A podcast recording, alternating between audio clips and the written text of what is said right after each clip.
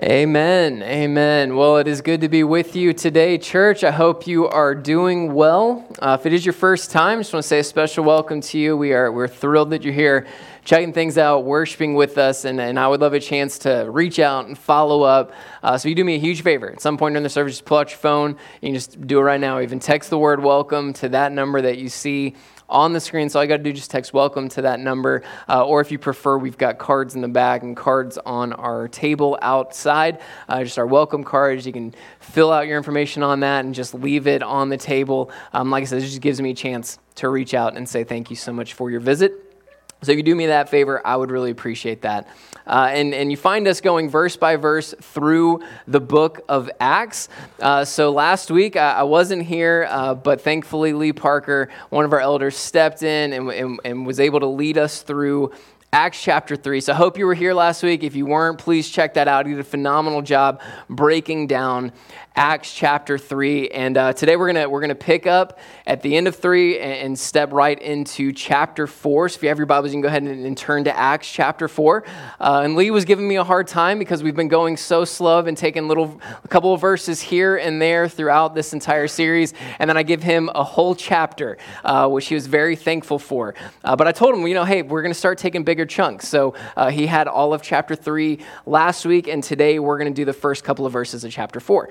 I'm just kidding. I'm just kidding, y'all. That's a joke. Uh, we're going to do verses 1 through 22 of chapter 4. Okay, so I told you, we're taking bigger chunks here. All right, so Acts chapter 4, uh, starting in verse 1, we're going to take it all the way through uh, Acts cha- or, uh, chapter 4, verse 22. And this picks up uh, right at the end of Acts chapter. It's a continuation of what was going on in Acts chapter 3. So just a reminder of what happened last week. So we, we end chapter 2 with the church being formed, right? These, these 3,000 believers gathering together as the people of God. And we saw some of their daily and weekly practices.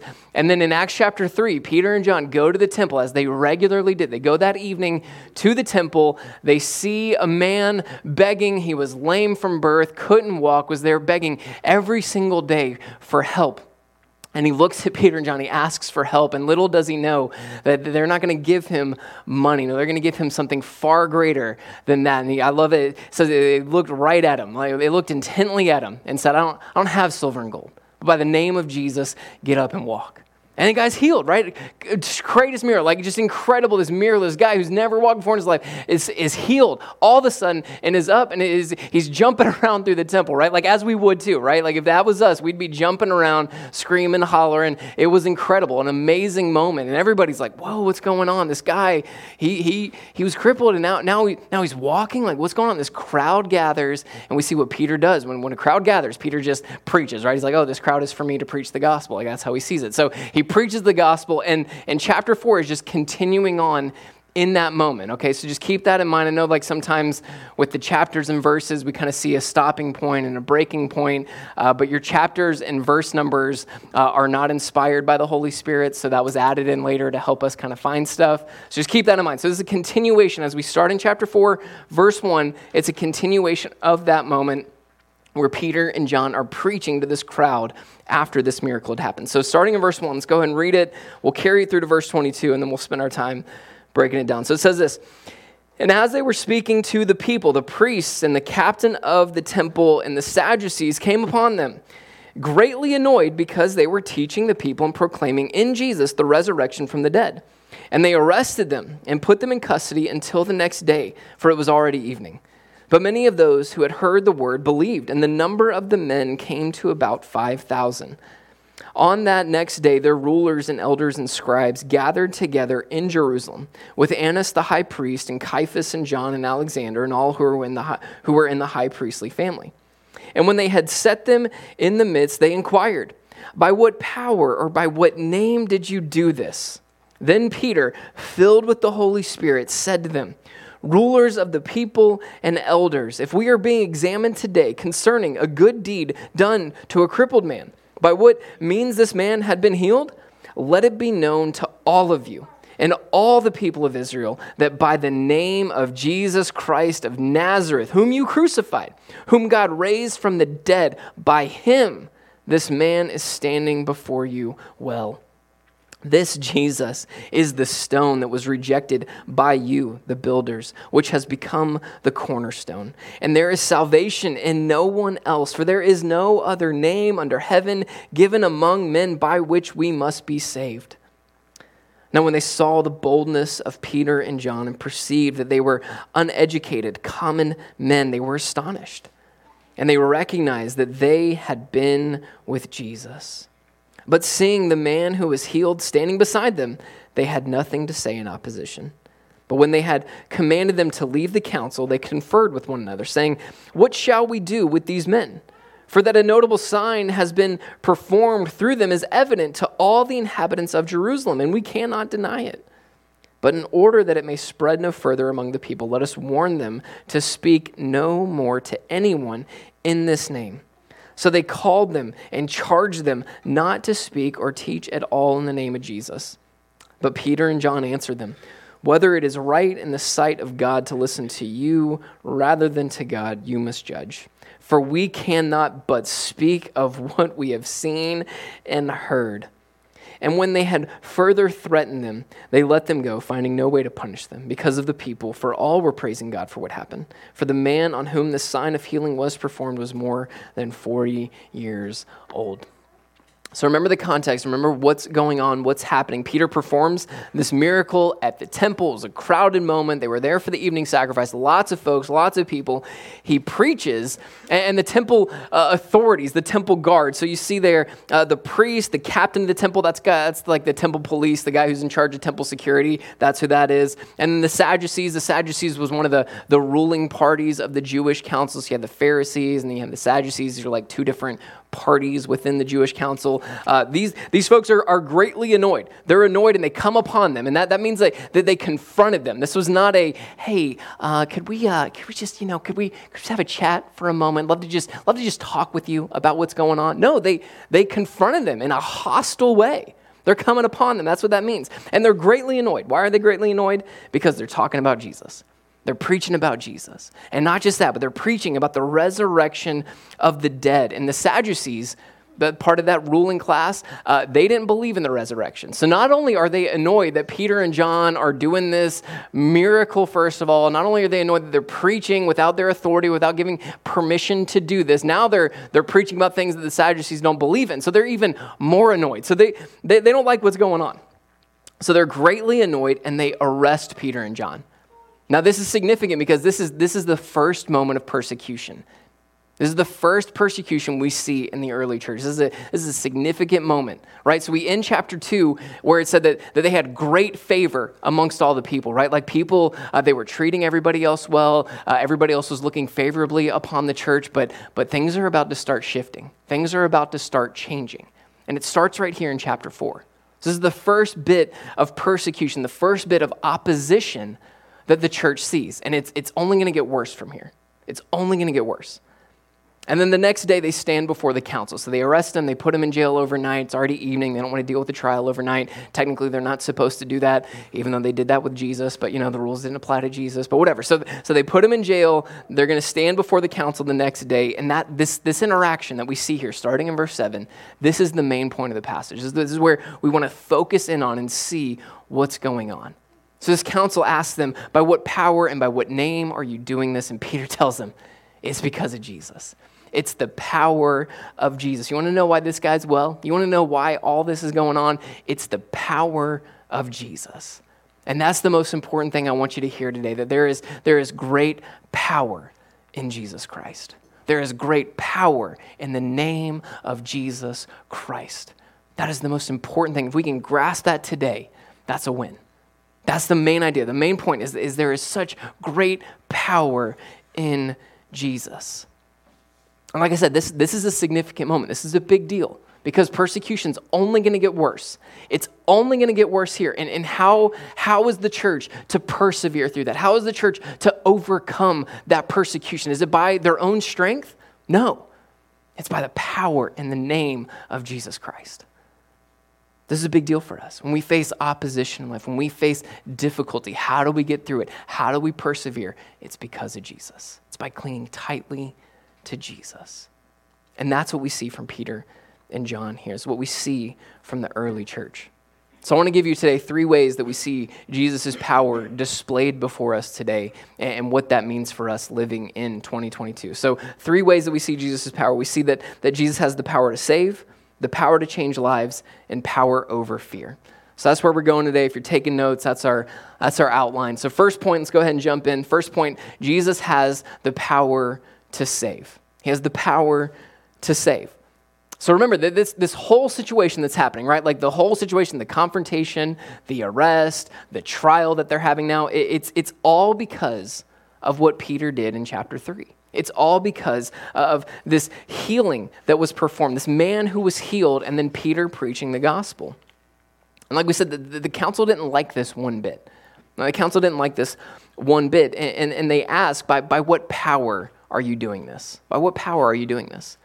Like I said, this is a big deal because uh, the Jewish people were, were, ruled in a, in a theocracy, right? Like at this point, they don't have a king, they don't have like a Congress or a parliament or anything like that. They're, they're under Roman rule. But in their own community, in their own context, the, the highest level of authority for them as Jewish people was this religious council. So, this religious council, which was led by the high priest and made up of, of these scribes and Pharisees and Sadducees and all these things that you see throughout your New Testament, that's the council. And these guys have, have a lot of authority. They can't do anything they want to because they have to get permission from the Romans, but they can make your life miserable. And like we saw with Jesus, they can stir up a crowd and get somebody who was completely innocent crucified on a cross.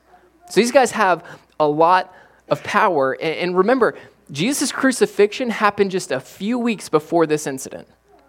So these are the same people that Jesus stood before with his trial. These are the same people that got Jesus crucified. And now these same people that killed Jesus have Peter and John standing before them and asking them the same question that they asked Jesus. They asked Jesus, By what power and by what name are you doing the things that you're doing? And now they're asking the same question to Peter and John. Just try to put yourself in that situation and imagine what was going on with these guys. So they asked, by what power and by what name? And, and, and look again, because this is the most significant part that we see here. Look again at verses 8 through 12. This is Peter's response.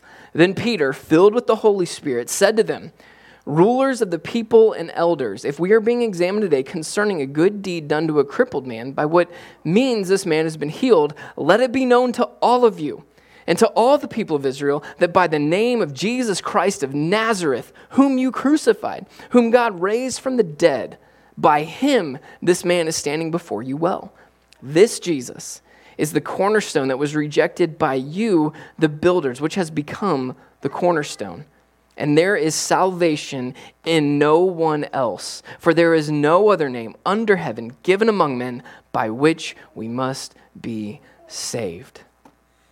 This is all because of Jesus. It's only because of Jesus. So, what, is this, what does this tell us about Jesus' power to save? Well, the first thing we see here is that we need salvation. We are people in need of salvation. This is what, what Lee talked about last week that, we are all broken. We are all in desperate need of a Savior. Look at, look at what Peter says again in verse 12, right in there. He says, There's no other name given among men by which we must be saved. We must be saved. We have to be saved. We need to be saved. Peter tells this council, Look, you, you guys had the Messiah. You had the very Son of God before you, this Jesus of Nazareth, and you rejected him. You rejected him and you crucified him. And look, we, we've done the same thing. We've rejected Jesus. Romans 1 tells us that, that apart from Christ, we, we see the truths of God. We see who God is, what God has done. We see all that, and we go, No, I'm good. Don't want that. We reject who God is, we reject the truths of God, and we choose our sin, and we chase after our sin. The way I describe it to people is, is we, we have been given a choice between God and sin, and we have joyfully and gleefully chosen our sin. And we do it every single day, and twice on Sunday, we choose our sin, right? That's how much we choose our sin. We reject God, and we, we chase after our sin. We desire sin. We want our sin. We've rejected God every step of the way. The Bible makes it clear that, that we're all sinners, right? I'm a sinner. You're a sinner. Your sweet grandma is a sinner. We're all sinners, okay? All of us are sinners. And what the Bible then says is, is not only are, are you just a sinner, which means, you know, we, we kind of hear them, we're like, yeah, sure, I've done some things that I shouldn't have done. You know, I've made some mistakes. I think we could all admit, you know, I've, we, we've said or we've done, we've thought things that we shouldn't do. But it's not just that, right? We're not just sinning against each other. We're not just sinning against our conscience here. No, we have sinned against a perfect, holy, eternal God. And the Bible makes it clear that what our sins deserve, what we are owed because of our sin, because of chasing after our sin and rejecting God, we deserve wrath and punishment and to be separated from God in hell forever. That's what we deserve. That's what we've earned because of our sins. And look, I, I, love that, that Peter says here, we must be saved, right? He doesn't say, hey, council, you've rejected Jesus, you've rejected the cornerstone, which means you, you've rejected the most important part of God's plan. Like everything God was doing, it's all about Jesus. You threw that away. So you just, you need to be better, right? Could you just, could you be a little better? Could you try a little harder, right? This is what Lee talked about last week, too. Like the gospel message is not be better or try harder, right? We can't save ourselves. That's not the message of the Bible. The message of the gospel is not just be better, just try harder, and just hope that at the end of your life, your good deeds outweigh your bad deeds. That's not the message of the, of the gospel. We can't save ourselves. We must be saved. We must be saved. We have to be saved. We have no hope left to ourselves. We can't do anything about this debt of sin that we've stored up. But that, eh, that's the beauty of the gospel, right? Like, that's the good news of the gospel. So, not only do we need salvation, but we have Jesus, and He's the only one who can save. So, we need salvation, and Jesus is the only one who can save. Look, y'all, there's no other options. There's no other options. We have no other options, right? It is not, it's not about us saving ourselves. It's not about us looking to something else outside of Scripture, outside of Jesus. No, our only hope is Jesus. He's the only one who can save. He's the only one. And look, the, the way to Jesus, the way to salvation, it's exclusive. It's exclusive. What, is, what does Peter say? Who's he talking about? This Jesus, Jesus Christ of Nazareth. This Jesus. He, he's making a big deal about this. This Jesus. It's not some made up version of Jesus that we just like better, you know, take away all the things that we disagree with and we, we add in the stuff that we like or the things that we want to believe about Jesus. Like it's not, not a created Jesus, not a made up Jesus in our own mind. No, it's, it's this Jesus. It's the Jesus of Scripture. It's the true Jesus this is who we have to believe in. This is who we have to put our faith in to have salvation. There's no other options. And look, Peter makes it clear it's only by Jesus. This is not a, you know, all roads eventually lead to the same place kind of thing. That's not what's, what's going on in Scripture. That's not the picture that we're given. It's not just, oh, you just, as long as you believe in something, you know, uh, all, all, truth eventually leads to God, or all things that we believe to be true eventually lead, lead to God, right? Like, no, that's, that's, not, that's not what we're told. It's not all roads eventually lead to the same place. Salvation is found in no one else but Jesus. This, this Jewish council that they're standing before, these, these religious leaders of the day, the guys who had their Old Testament memorized, knew it backwards and forwards, they need to put their faith in Jesus to be saved. Jews today need to put their faith in Jesus to be saved. Muslims need to put their faith in Jesus to be saved. Mormons, Jehovah's Witnesses need to put their faith in this Jesus to be saved. Atheists, agnostics, whatever and whoever you believe in, it, it needs to be Jesus. It's only Jesus. And look, we need, we need to be clear on this. And is that, is that easy to talk about in our culture? No. No, it gets us thrown out immediately. People don't like being told this. But this is the truth of the gospel. It's only through Jesus that we can have salvation. Jesus is the only one who can save. So, not only do we need salvation, not only is Jesus the only one who can save, when Jesus saves, Jesus saves completely and continually. He saves us completely and continually. This is what, what we see in chapter 3, what Lee pointed to last week. When Jesus saves us, it's a, it's a complete salvation, right? It's, it's, not a, it's not a partial salvation. It's not, well, these sins over here are forgiven, but these other ones, you got you to do a little bit more work, got to do a little bit more work to get those forgiven. No. The message of the gospel is we are completely forgiven. Past, present, future sins, all forgiven by Jesus. When he saves, he saves completely. And what chapter 3 points us to, what we saw last week, is, is that it points us to this, this end where we get to spend eternity with Jesus in complete salvation, right? Like, like not only are we completely saved and completely set free from all the effects of sin and evil and brokenness, not only is that, but all of creation is redeemed and set free from the curse of sin. That's what Jesus does. He saves completely. And he also saves continually. He saves continually.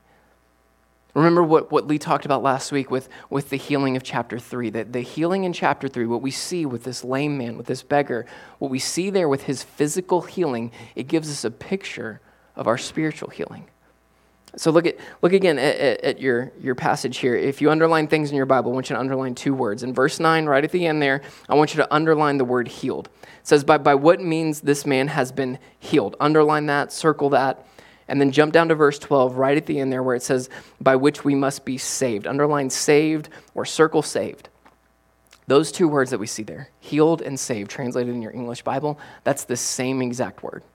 It's the same word in the original Greek language. Same word here for healed and saved.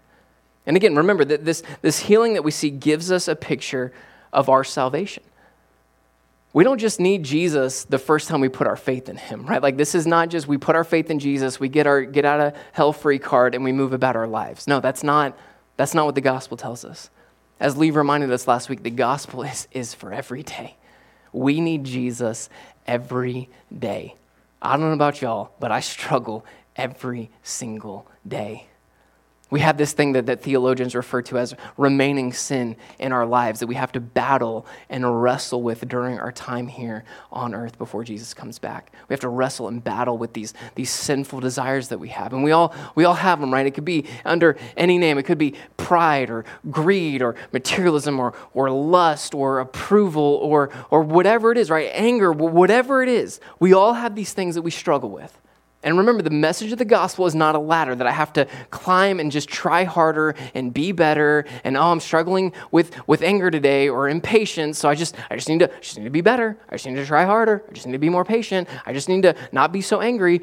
Yes, but you don't you don't overcome these things by our own strength. That's not the message of the gospel. This, this man who was healed, as Peter reminds us over and over and over again, it wasn't by his own strength. It wasn't because of him. It wasn't just because, you know, that particular day he was just doing really good and he was really holy that day and hadn't sinned yet and that's why he got healed. No, it's because of Jesus.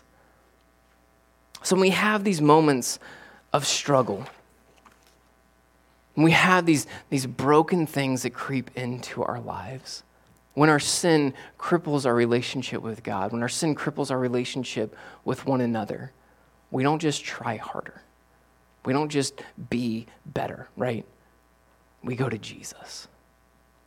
Because the gospel is for every day. And we need healing every day. And only Jesus can heal what's broken inside of us. Only Jesus can heal the brokenness of our sin and our struggle and our moments of despair and shame and guilt and frustration and anger and disappointment. Only Jesus can heal that. And Jesus wants to.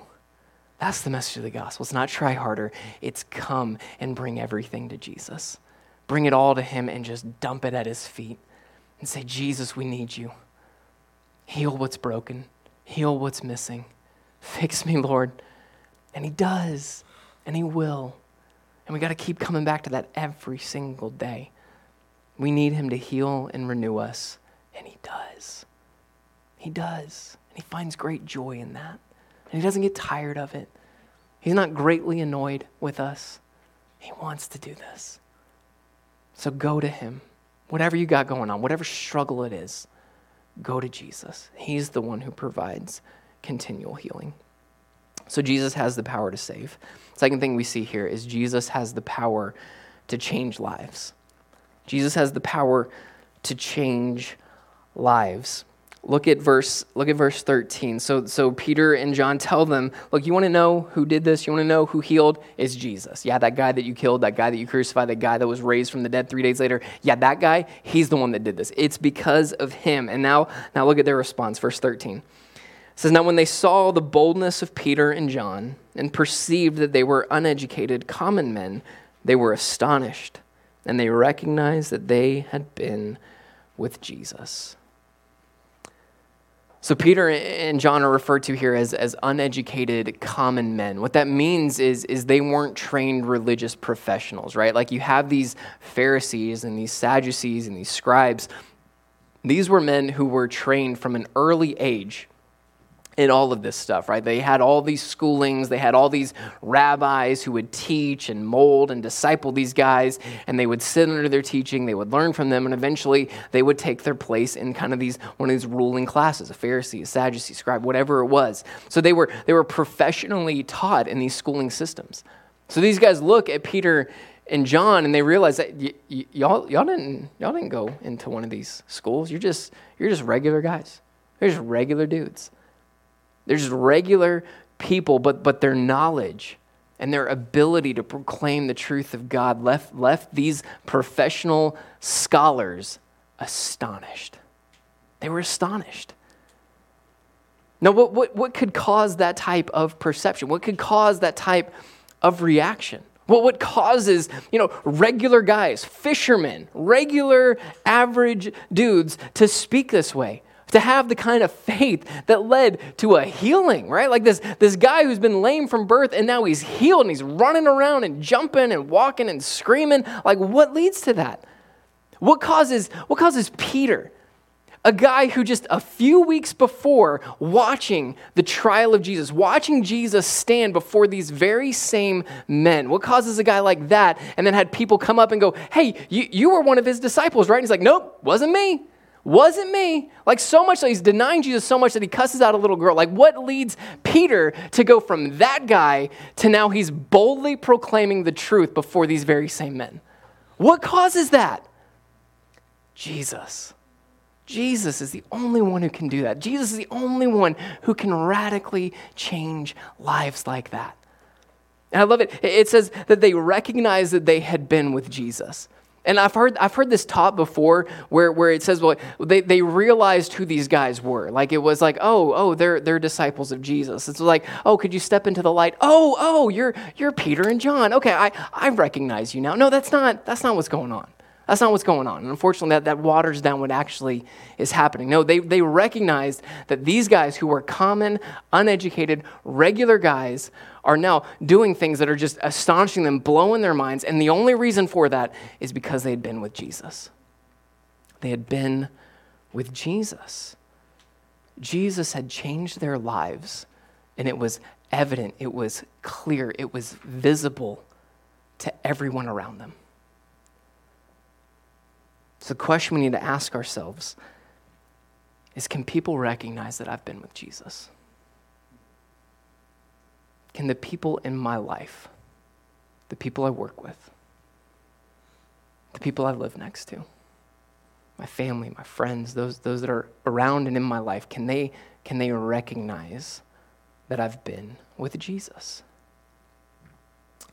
And you guys know this. Uh, I got I have three kids. Uh, our youngest, Mila, is is one years old, and uh, you know I don't. I guess it's just you know by the time you have three, us as parents, we get a little lazy. I don't know. Maybe that's what it is.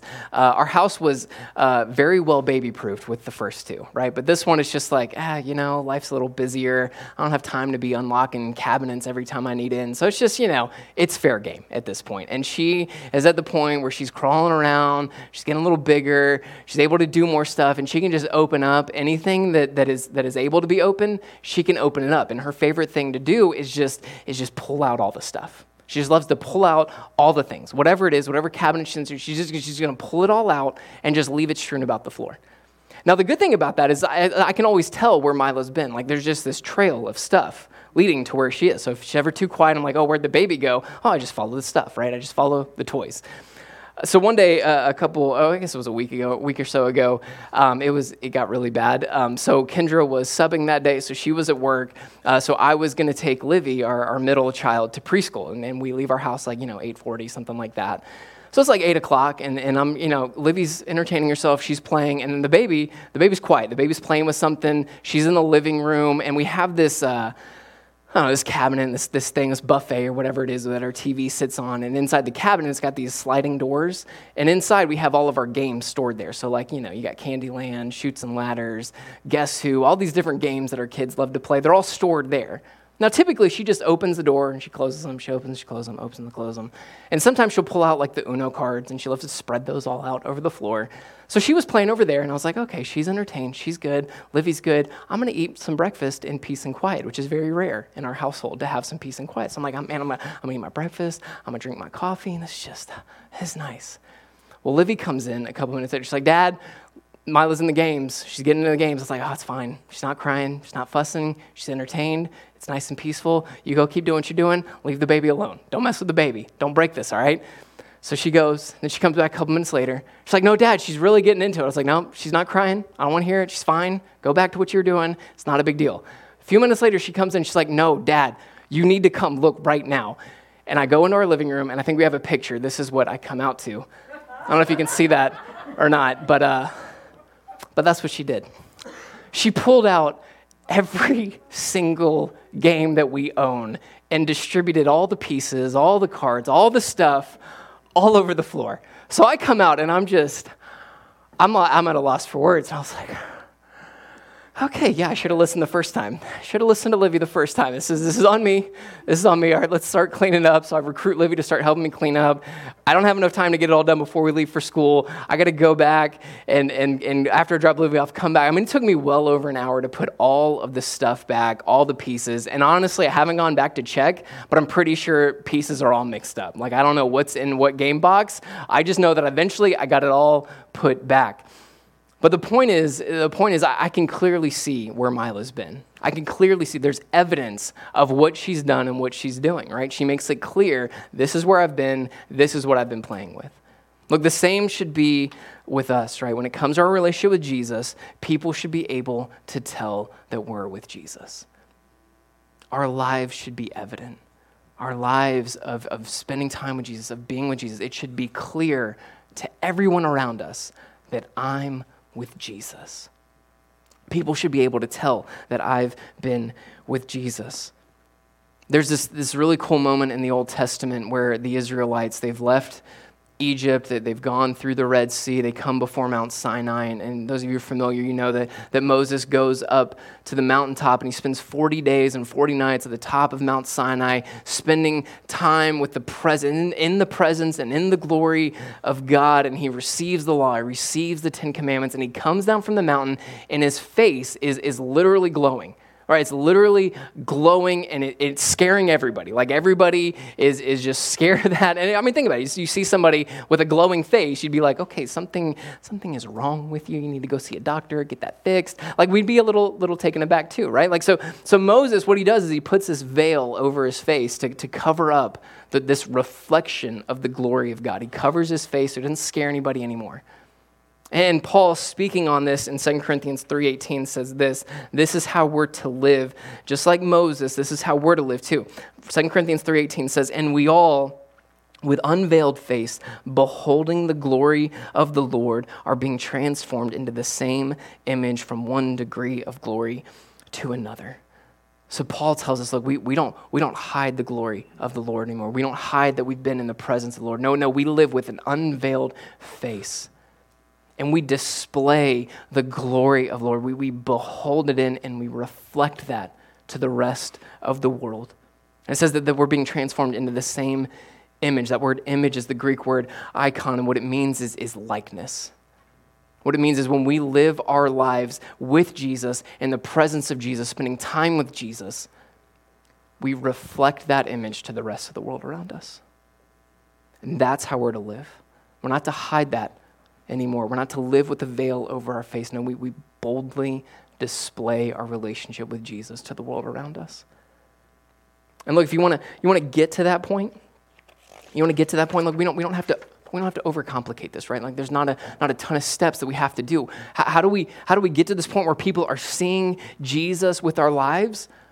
Well, we do just what Moses did. We do just what Peter and John did. We, we spend time with Jesus. We spend time with Jesus. You want to be more like Jesus? You got to spend time with him. You got to you got to open up your word and you got to you got to dig into God's word. You gotta, you gotta be a church around other believers who are encouraging you and praying for you and holding you accountable. Get, get in, a, in a small group, right, where people can really know what's going on with your life right now. They can know the details, not just know your name, not just know your face, but know what you're struggling with, know where you're weak, know where you need help and encouragement and prayer. Spend time praying. Like this is, you want to be like Jesus, you want to show the world Jesus, we got to spend time with him. How are we going to become like somebody if we never spend time with them, right? Like, that's not how it works. You spend time with Jesus, and then you live like Jesus. You spend time with Jesus, you live like Jesus. This is what Paul talks about when he means to be transformed, right? We, we don't live according to our old ways anymore, right? Like, we, we don't go that way anymore. We're with Jesus. We live for Jesus. We live like Jesus. And we, talk about this a lot around here. What, what it means to follow Jesus is, is, Jesus isn't just a part of your life, right? Jesus isn't just, just get a little bit of, of you. No, he, he gets the whole thing. Living for Jesus means full devotion to Jesus. He gets everything. It's all or nothing when it comes to Jesus. It's not, oh, Jesus, you can have this little part of my life over here, and you can have this little, you know, hour or so on Sundays, and that, that's what you get, Jesus, but everything else is mine. No, that's not what it means to follow Jesus. It means he gets it all. Full devotion to Jesus, giving him everything. This is what it means to live a changed life in Christ. This is what it what will lead to those around us seeing Jesus in the way we live, in the way we act, in the way we talk, in the way we post on social media. All of these areas of our lives, we need to ask ourselves can people see Jesus? Are we showing Jesus? Can people recognize that I've been with Jesus? The disciples, it, it was clear, it was evident, it was visible to everyone. It should be the same with us. So Jesus has the power to save. Jesus has the power to change lives, and Jesus has power over fear. And this is where we're, we're going to end today. So Jesus has power over fear. So after, after recognizing, this council recognizes and admits a genuine miracle has been performed, they hear the explanation, they hear all these things, they're confronted with the power of Jesus. Do they, do they repent? Do they put their faith in Jesus? No. No, they don't. They don't respond to Jesus. They don't, they don't put their faith in Jesus. Uh, instead, this is what they tell the disciples. Starting in verse 15, it says, But when they had commanded them to leave the council, they conferred with one another. So they, they kick them out of the room. They're like, All right, guys, what do we do about this? What shall we do with these men? For that a notable sign has been performed through them is evident to all the inhabitants of Jerusalem, and we cannot deny it. They can't deny that a genuine miracle has been performed. There's no way to get around that. So, what do they do? But in order that it may spread no further among the people, let us warn them that that word means to, to threaten them. Again, they're not being nice. It's not a cordial conversation. They threaten their lives to speak no more to anyone in this name. So they called them in and they charged them not to speak or teach at all in the name of Jesus. But Peter and John answered them Whether it is right in the sight of God to listen to you rather than God, you must judge. For we cannot but speak of what we have seen and heard. And when they had further threatened them, they let them go, finding no way to punish them because of all the people. For all were praising God for what happened. For the man on whom this sign of healing was performed was more than 40 years old. So they, they, they threaten Peter and John. Remember, these are the same guys that got Jesus crucified. And they're standing before Peter and John. They're saying, hey, you know, you saw what happened to your leader, right? You want the same thing? You want to, you want, you want to die? That's what they're doing. They're, they're threatening their lives. They threaten their lives to, to not speak anymore. And I love how Peter and John respond. They say, they say what is this? In, in verse 19, in verse 20, for we cannot but speak of what we have seen and heard. Now that, that's a little choppy in our English translation, but in the original language, this is, this is emphatic. What they're telling this council, again, who just threatened their lives, what they're telling them is, hey, guess what? We're not stopping at all. Okay, I know you said to stop, but just so you know, we're definitely not stopping. We can't help it. We got to talk about Jesus. We got to share Jesus. We can't stop talking about Jesus, and we're not going to stop. I don't care what you say. I don't care what you do. I don't care how you threaten. I don't care what's going on. We're talking about Jesus. We're definitely not stopping. All right, y'all do what you got to do, but we're not stopping. That's what they told these guys. And again, these are the same people that killed Jesus. The same people. Same people Peter was terrified of just weeks before, and now they're boldly proclaiming before them, I don't care what you do to me. I'm following Jesus. Now, what, what, what got them to this point? Right? Again, it, it's the power of Jesus. That's the power of Jesus. And look, they know how great Jesus' power is. They've seen it up close, firsthand, over and over and over again. One of, one of those ways, one of those moments we see uh, in, in, the life of Jesus comes in, in Mark chapter 4.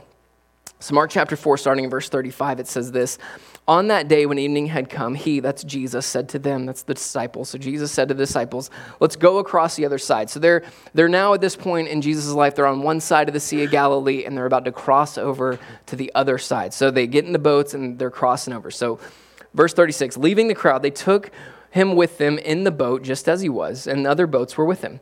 And a great windstorm arose, and the waves were breaking into the boat, so the boat was already filling. All right, so, so again, keep this in mind.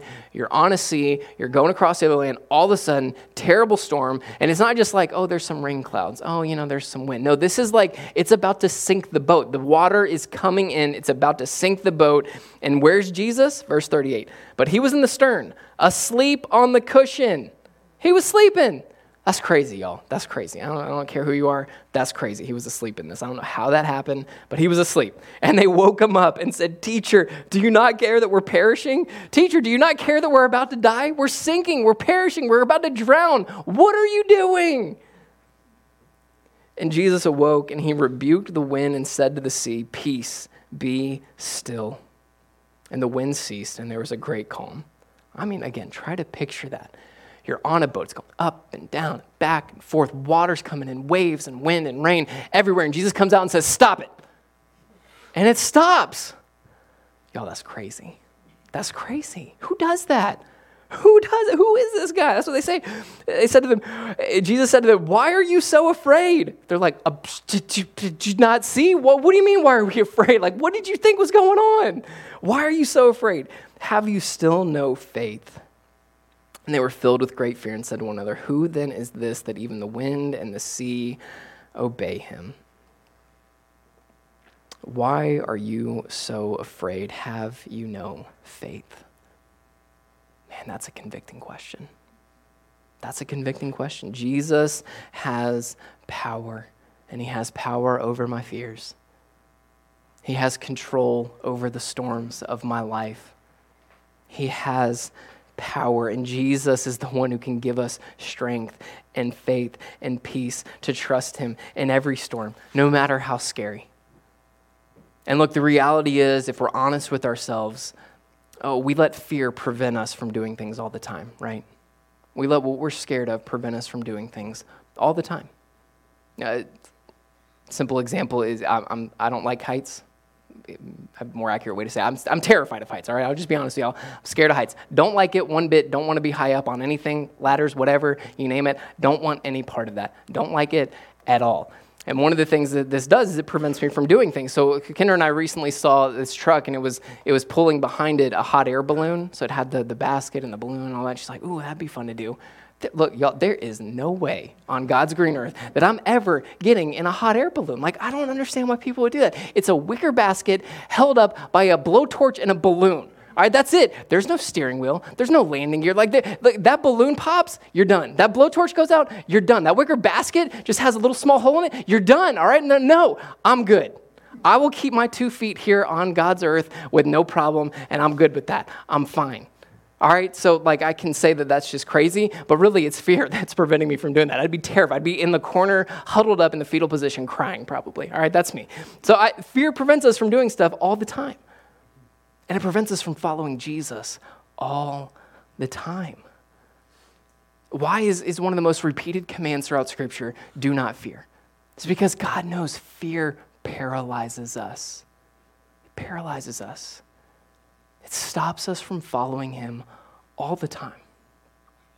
We're scared of what somebody might say or think about us, so, so we don't talk with them about Jesus. We don't share faith with them. We don't, we don't invite them to church with us.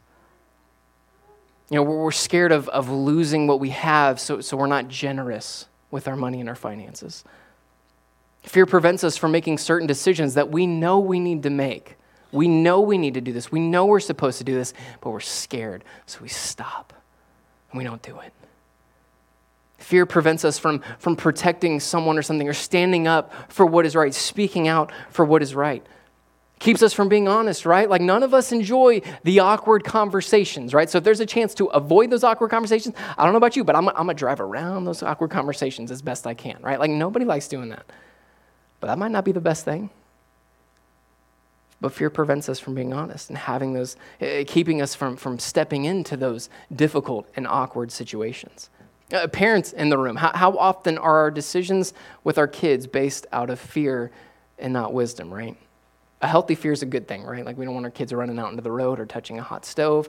But sometimes we can take it too far because, because we just want to control. We just want to hold them tightly, right? I get that. That's a fear that we struggle with all the time. Well, this council that we see before us, again, they've seen a clear miracle, a clear working of Jesus, and they let their fear prevent them from seeing Jesus. Look, uh, the truth is, we tend to look more at the storms in life than we do Jesus, right? We tend to look more at the storms than we do Jesus. We tend to forget how powerful and strong Jesus is, and all we see is the wind and the waves and the storm and that the boat is sinking. And that's all we're focused on, completely forgetting that our God has the power to say, Stop it, and it will obey. Let's look more to Jesus than the storm. Peter and John looked straight at these guys and said, Do whatever you want to. We're following Jesus. We're talking about Jesus. I've heard a lot over the last couple of years from Christians faith over fear, right? Faith over fear, faith over fear, faith over fear. I just want to be clear faith over fear does not mean you just do whatever you want to and don't care about the consequences or how that affects your life or other people. That's not what faith over fear looks like. That, that's selfishness wrapped up in Christianity, okay? Just to be clear on that. Faith over fear doesn't mean we do whatever we want to. Faith over fear means that I trust and I follow Jesus and do what he says, regardless of what may happen. It says, I'm living for you, Jesus. I'm chasing after you, Jesus. I'm obeying you, Jesus, and I trust you with whatever happens next. That's faith over fear. That's looking at Jesus more than our storm. That's what it means to trust him. And look, Jesus gave Peter and John boldness to step into this situation and He'll give us boldness too. We just have to have faith. We have to have trust. We have to look to Jesus more than we look to our storms. He has power over our fear. So, the end here uh, of where we are in chapter 4, we see the first bit of opposition, right? The first bit of persecution. And this is a, this is a pivotal moment. The council, the Jewish leaders, they want to shut this movement down. And we're going to see this even more when we get into chapter 5 in a couple of weeks. We're going to see that they really want to stop them from talking about Jesus. They wanted to stop. But instead of giving into their fear, instead of giving into their threats, Peter and John boldly declare the gospel to these men and told them, We're not stopping. We're not stopping. And this is all because of the power of Jesus. Jesus has given them strength over their fear. Jesus has, has radically changed their lives. And as, as Peter and John told this council, Jesus is the only one who has the power to save. And again, despite the clear work of Jesus being before these men, they can't see him. They can't see Jesus. They're so consumed with their sin and their selfishness and what they want, they can't see Jesus. Church family, let, us not be like that council. Let's not be so consumed with our selfishness, with our lives, with our sin that we miss Jesus. Don't miss Jesus. So, Christian in the room, you're here, you're a believer, you put your faith in Jesus. I want you to remind yourself, just like we saw last week, remind yourself of the beauty of the gospel that we are sinners in desperate need of salvation and Jesus has graciously, in his love and his mercy, given us that salvation. Let's remind ourselves of that every day, that we desperately need Jesus. And no matter what we have, no matter what we're struggling with, no matter what fear we have that's leading us astray, let's live in the power of Jesus. Let's go to Him, run to Him, be with Him every moment of every day. If you're here and you don't know Jesus, I want to echo what Peter and John said. There is no other name by which we can be saved except Jesus. He's the only one who has power to save. Put your faith in Him, trust in Him today. He's powerful to save you from any sin. You might say, Travis, you don't, you don't know my story. You don't know what I've been through. You don't know what I've done, what I've thought, what I've said. You don't know any of that. And you're right, I don't. But what I do know is Jesus' power saves us from all of our sins. There is no sin big enough or too powerful for the blood of Jesus Christ. He covers it all, He saves us from it all. Put your faith in Him. I'm going to pray for us, and as we do every single week, the band's going to come and lead us in this moment of worship, and we have communion uh, set up on either side of the room. This is for believers only in the room. This is a time for us to, to celebrate and worship what Jesus alone has done. That he has saved us from our sins, that, that, that he has given his life for ours on the cross, and he has defeated death. So, Christian in the room, as I pray, as the band plays, take whatever time you need Spend time in prayer, spend time in worship, spend time in the presence and the glory and the power of your Lord. And as you're led, as you feel ready, you can go to either side of the room and take the elements. Non believers in the room, this time isn't for you. I'm thankful that you're here, but I want you to know that it can be for you. And all that Jesus says to come into his kingdom, to come into salvation, is to put your faith and your trust in him. To say, Jesus, I know I need a Savior, and I know you're the only one who can save. I'm trusting in you today. It's as simple as that.